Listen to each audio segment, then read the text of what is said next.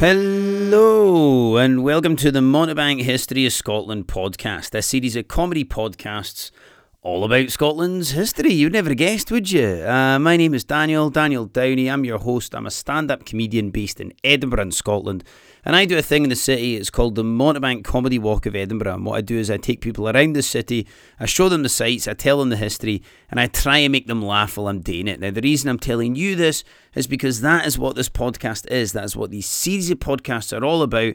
Is I'm trying to give Scottish history the Mountebank treatment. So the whole idea is that you'll listen to this, you'll learn a bit, and you'll hopefully laugh a bit as well. Uh, today's podcast is the final instalment of the Robert the Bruce story, uh, and it is about the ratification of the most important document in Scottish history, the Declaration of Arbroath, which was ratified at Arbroath Abbey on the 6th of April 1320. Now, the Declaration of Arbroath, it, it boasts that never in Scotland's history had it ever been conquered. Uh, this was obviously back in the days before we would get, you know, cuffed 3 0 off of Kazakhstan. Um, the Declaration of Our Arbroath it has it has as many quotable lines as Train the Fat. It is as patriotic as a Scottish darts player. And most importantly, the Declaration of Arbroath says that if the king makes an arse of it, then he will be replaced. The people do have the right to replace him if he is not doing his job. Now, it does say that if it's the PM's key advisor that makes an arse of it, then obviously he will remain in place after a kind of rambling hour and a half press conference in a rose garden. The whole point of the Declaration of Arbroath was to ensure strong leadership in Scotland and to protect us from the English. And yes, it was written in 1320 and not 2020. Do you know what? It's it's really funny because it seems like in those days people considered it quite important not to have a complete and utter fuckhead in charge of running the place, whereas now in like the 21st century it seems like it is a requirement, you know, if you want to get the job, if you want to be the Prime Minister of Great Britain or the American President, certainly. Listen, if this is the first time that you've listened to the Mountebank History of Scotland podcast, right, this is the sort of thing that you should expect, right? I'm not going to lie to you. It is a hell of a lot of Tory bashing mixed in with some Scottish history and some jobby jokes. If that sounds like fun, then you're going to enjoy it. If this is the first time that you have listened to the Mountebank History of Scotland podcast, then I suggest you go back to episode one. I don't really talk about anything particularly topical in the podcast. All the podcast episodes, they go in chronological chronological order, and they'll give you a decent bit of background into the podcast that follows it. So, without further ado, folks, here is your your podcast. It's all about the Declaration of Arbroath, and uh, and it brings to brings to a conclusion the the end of Robert the Bruce's reign. I do hope that you enjoy it. Have fun out there, and I shall see you on the other side. Enjoy! In the aftermath of the Battle of Bannockburn, the huge English baggage train was plundered. Now, the baggage train was allegedly 20 miles long, which, if that's true, it would make us, it would make it the longest train that has ever been seen in Scotland. Usually, a train in Scotland is about a carriage and a half, you know, and you'd you'd you'd need about 20 miles of plunder just to be able to afford the fare to travel to Inverness, just to be able to afford the privilege of standing for three and a half hours, which, by the way, is still preferable than enduring the average speed cameras that are on the A9. Now, the plunder from the English baggage train, it was distributed throughout the country. It was distributed throughout Scotland, although it is worth remembering that by the time the plunder had reached Scotland, it wasn't worth as much. And that is because, from a strict utilitarian calculus point of view, a pound spent in Croydon was far more valuable to the country than a pound spent in Strathclyde. It was basically worth fuck all by the time it reached us. We'd have actually been better just letting Edward II keep his 20 mile long booty. Anyway, um, Edward II, he had just managed just about to escape the battlefield. Um, but there was still enough kind of English high ranking prisoners, such as, for example, the Earl of Hereford, the commander of the English vanguard.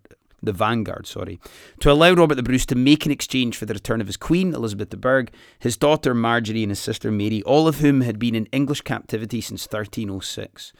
Now, the significance of the victory at Bannockburn, it's probably been over exaggerated in its importance over the years. So, yes, Robert the Bruce, like I said, he managed to make an exchange for the return of his queen and his sister and his daughter. Um, and obviously, the defeat of an English army in open battle was significant both politically and obviously for the morale of the Scots under Bruce.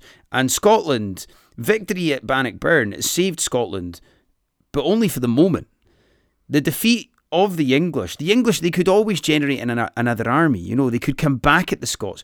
Bannockburn would be an important point on the route to independence, but it certainly was not the end of the road.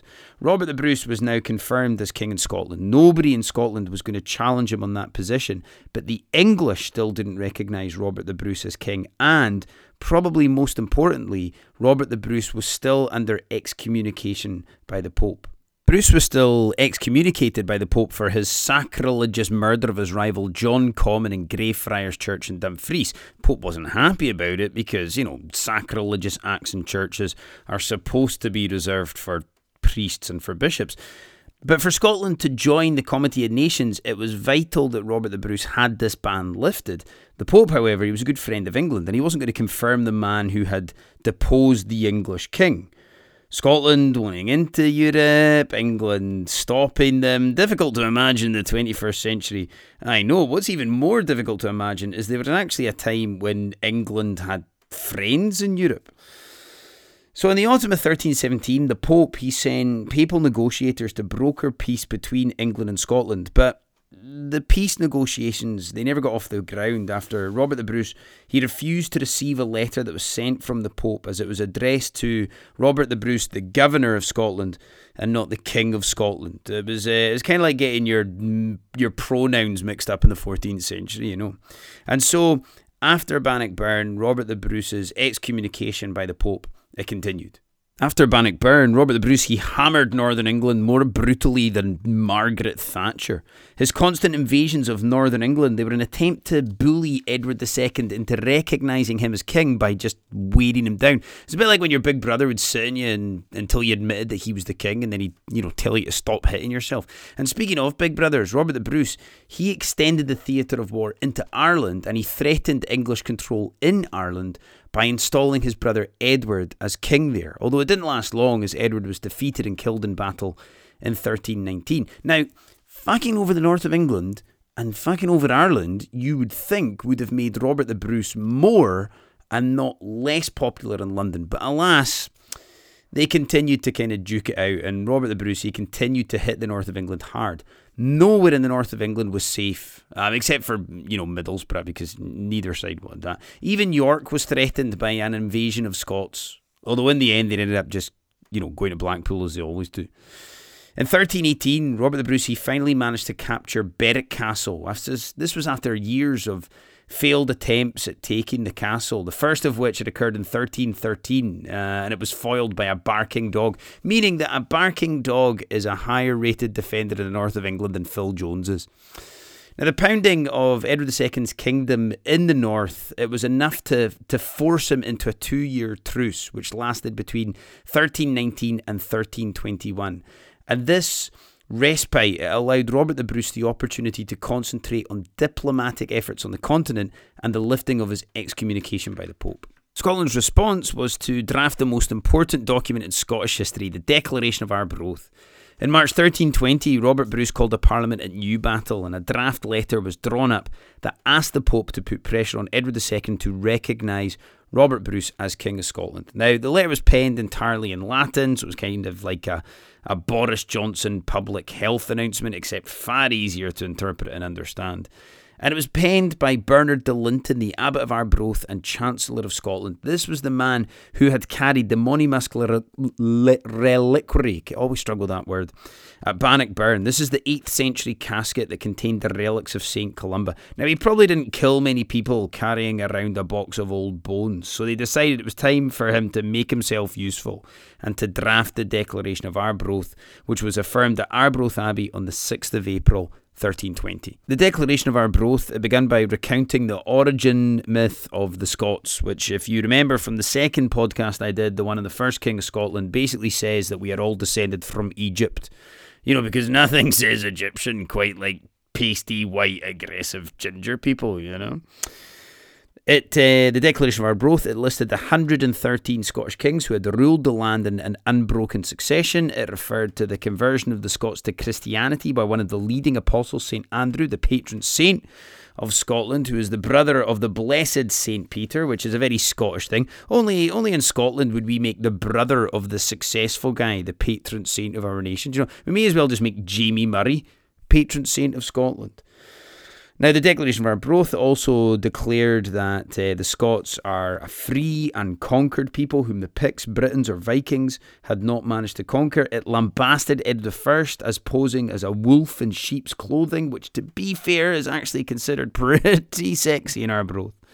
And the Declaration of Arbroath, it hailed Robert Bruce as Scotland's saviour, but importantly, it also said that should Robert Bruce become an ineffective king, should he allow Scotland to be subjected to English rule or even be deemed to not living up to the expectations the people have placed upon him, then they have the right to replace him.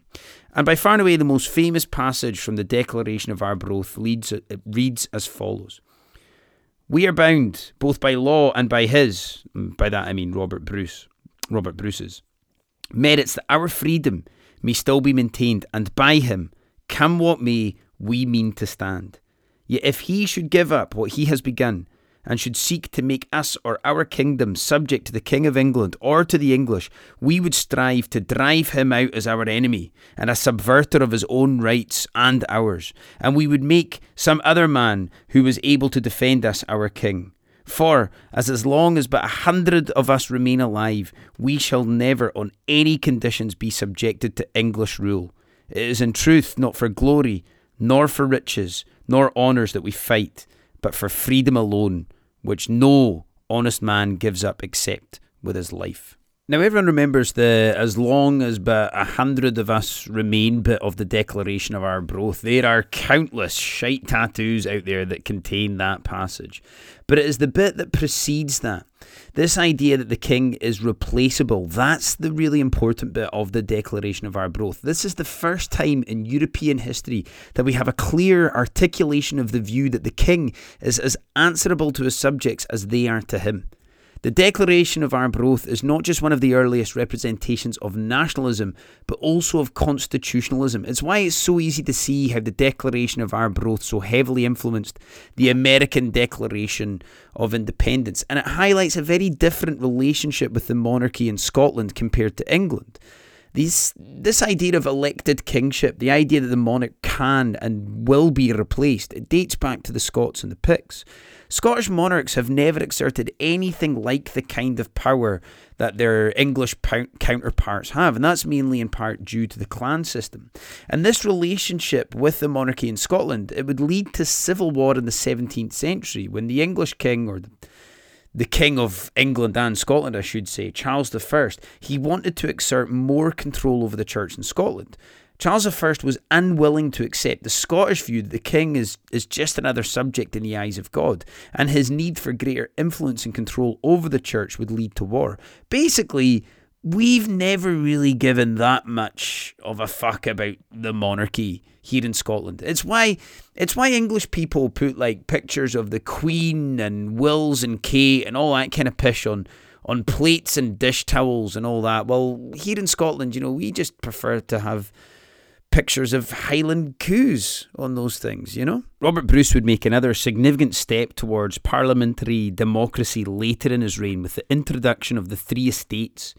Now, before Robert Bruce's reign, medieval kings in Scotland, they would rule by means of a small group of nobles, the community of the realm, as I've already mentioned in previous podcasts, a kind of version of a privy council who would then take policies to a larger general council made up of noblemen and bishops and representatives of the church. But in 1326, Robert the Bruce he asked for more representation from each of Scotland's royal boroughs to be present at meetings of the General Council. This was the Third Estate and the first time that burgesses were able to attend the Parliament.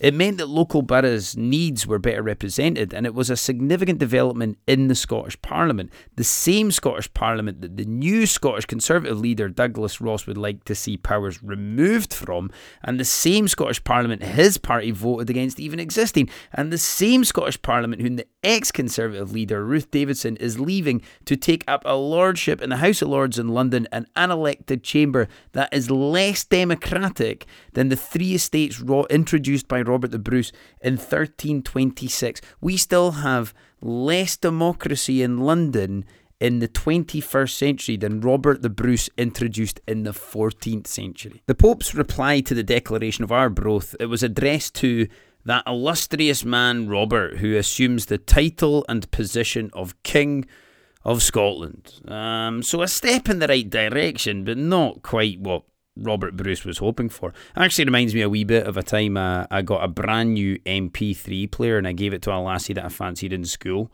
Impressed as she was, it made fuck all difference. I mean, Robert the Bruce, he was basically he was seeing the Pope but they were still not exclusive, you know. And in his reply to Robert Bruce, the Pope said that he would exhort the English to make peace, but peace between England and Scotland it was unlikely, and it wouldn't be it wouldn't be achieved for hundreds and hundreds of years. You know, it wouldn't be achieved until the reign of Andy Murray, when we let him be British for a wee bit just to keep the English happy. You know.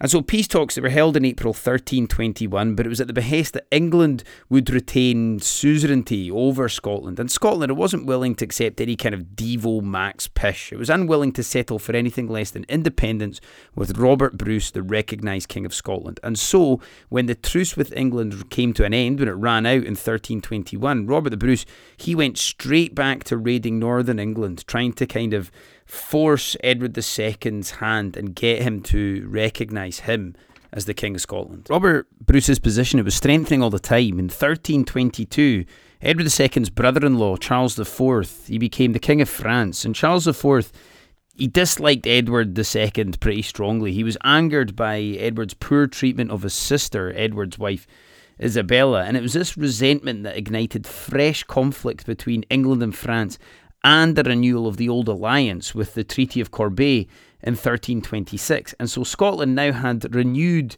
French support. And a few years earlier, in 1324, the Pope the Pope recognised Robert Bruce as King of Scotland, although his excommunication and thus kind of papal prohibition of Scotland still stood. It's a bit like how Arsenal accept that Mesut Ozil's a really good football player, but they still just won't let him play you know? But still, things, they were moving in the right direction for Robert Bruce. And as Robert the Bruce prospered, things lurched from bad to worse for Edward II. In 1326, his wife Isabella went to France with their son Prince Edward to pay homage to Charles IV for lands in Gascony. But Isabella, she refused to return home to England despite the threat of imminent war. Instead, she took a lover, Sir Roger Mortimer of Wigmore, an enemy of Edward's, living in exile in France. And Isabella and Roger, they raised an invasion force, and in September 1326, they descended upon London.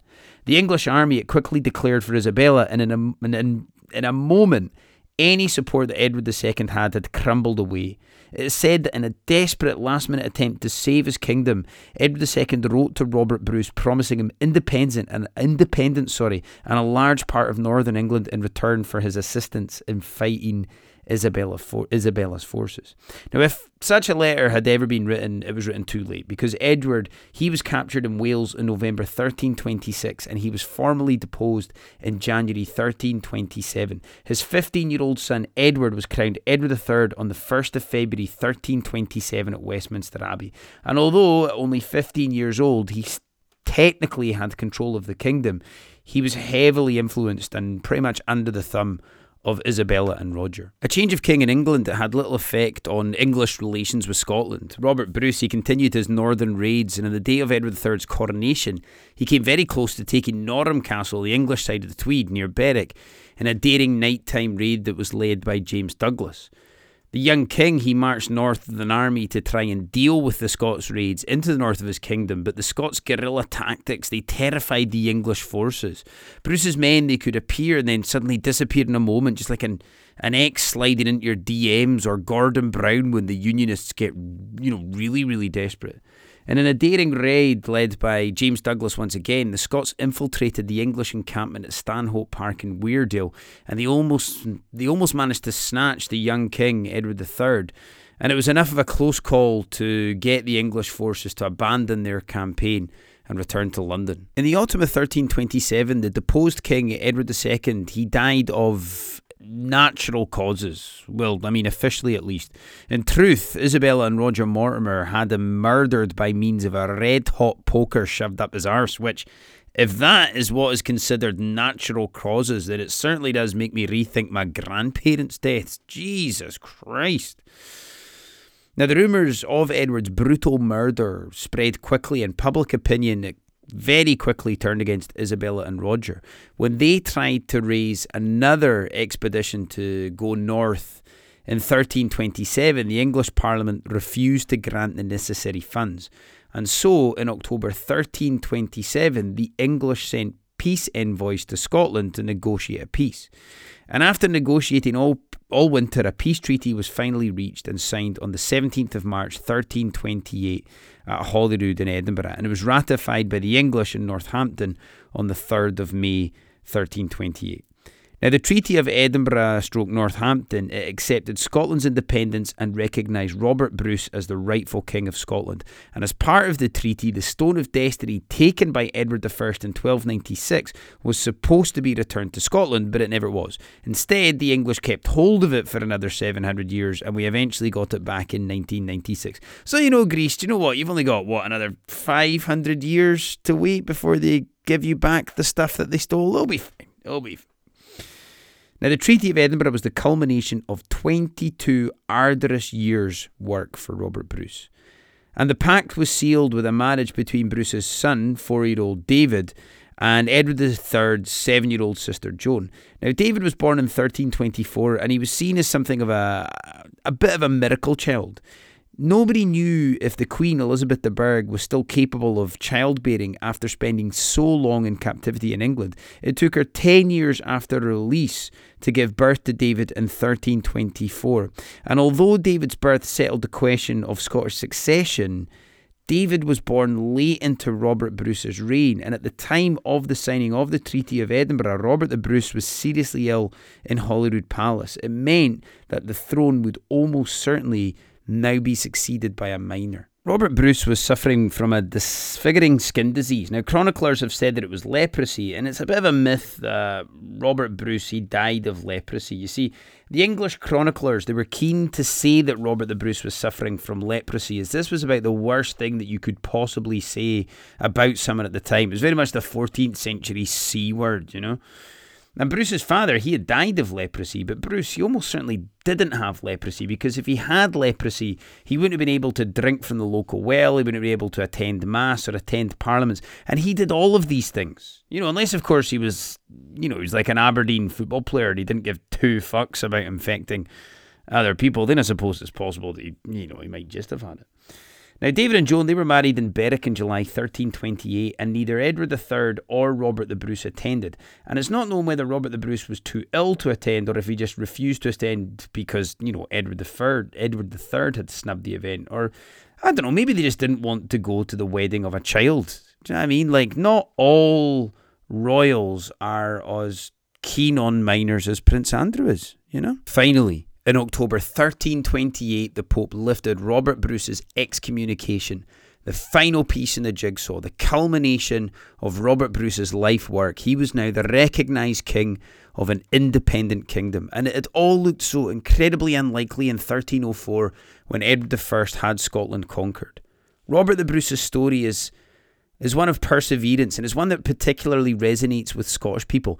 No matter how bad things got for Robert Bruce, he persevered. There was 24 years between Edward I conquering Scotland and, despite the terrible lows, the recognition of Robert Bruce as king of an independent nation. And come the next World Cup, it will also be 24 years since Scotland last qualified for a major tournament. Although, if there is one thing even more unlikely than the redemption of Scotland's greatest king, it is the redemption of its football team. I can assure you that. Robert the Bruce, he died at his country manor in Cardross on the 7th of June 1329, aged 55 years old. Robert Bruce's body was buried in Dunfermline Abbey, but the location of the tomb was lost as the old abbey fell into disrepair over the centuries and its royal tombs destroyed in the Reformation. The tomb of Robert Bruce was rediscovered in 1818, coincidentally just weeks after the rediscovery of the Scottish crown jewels in a vault in Edinburgh Castle, and both events led to a surge in Scottish patriotism and the rebuilding of Dunfermline Abbey. Now, the skeleton discovered in 1818 was definitely that of Robert Bruce because the breastbone had been cut. This is proof that it was Robert Bruce because Bruce's dying wish was that his heart be removed and taken to the Holy Land. Obedient to the king's dying wish was his right hand man, James Douglas, who took Bruce's embalmed heart on crusade in 1330. But since there was no crusades going on at the time, the nearest Muslims that Douglas could find to pick a fight with were the Moors in the south of Spain. And facing his imminent death, James Douglas, he took Bruce's embalmed heart and he threw it in front of his charging horse, shouting, Onward, brave heart! Words that have echoed through the ages of Scottish history, so much so they inspired a film about the completely wrong Scottish patriot, which goes to which goes to show just how incredibly inaccurate that film is. Even the title is wrong. Now, James Douglas's body was returned to Scotland along with the King's heart, which was buried in Melrose Abbey as per his as per his request.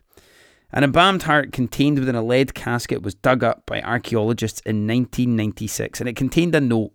The enclosed leaden casket containing a heart was found beneath the chapter house floor in March 1921. Evidently, when they had dug up and reburied the heart in 1921, they had actually, you know, they had forgotten to actually mark where they had reburied the bloody thing. And so the heart was reburied in 1998. But listen, you, like hearts going up and down all the time, that, that's perfectly natural. That's just what hearts do, you know. It was reburied in 1998 in a ceremony at Melrose Abbey. And the First Minister of Scotland at the time, Donald Dewar, he said of Robert Bruce, Bruce gave definition to the Scottish crown and the country he ruled.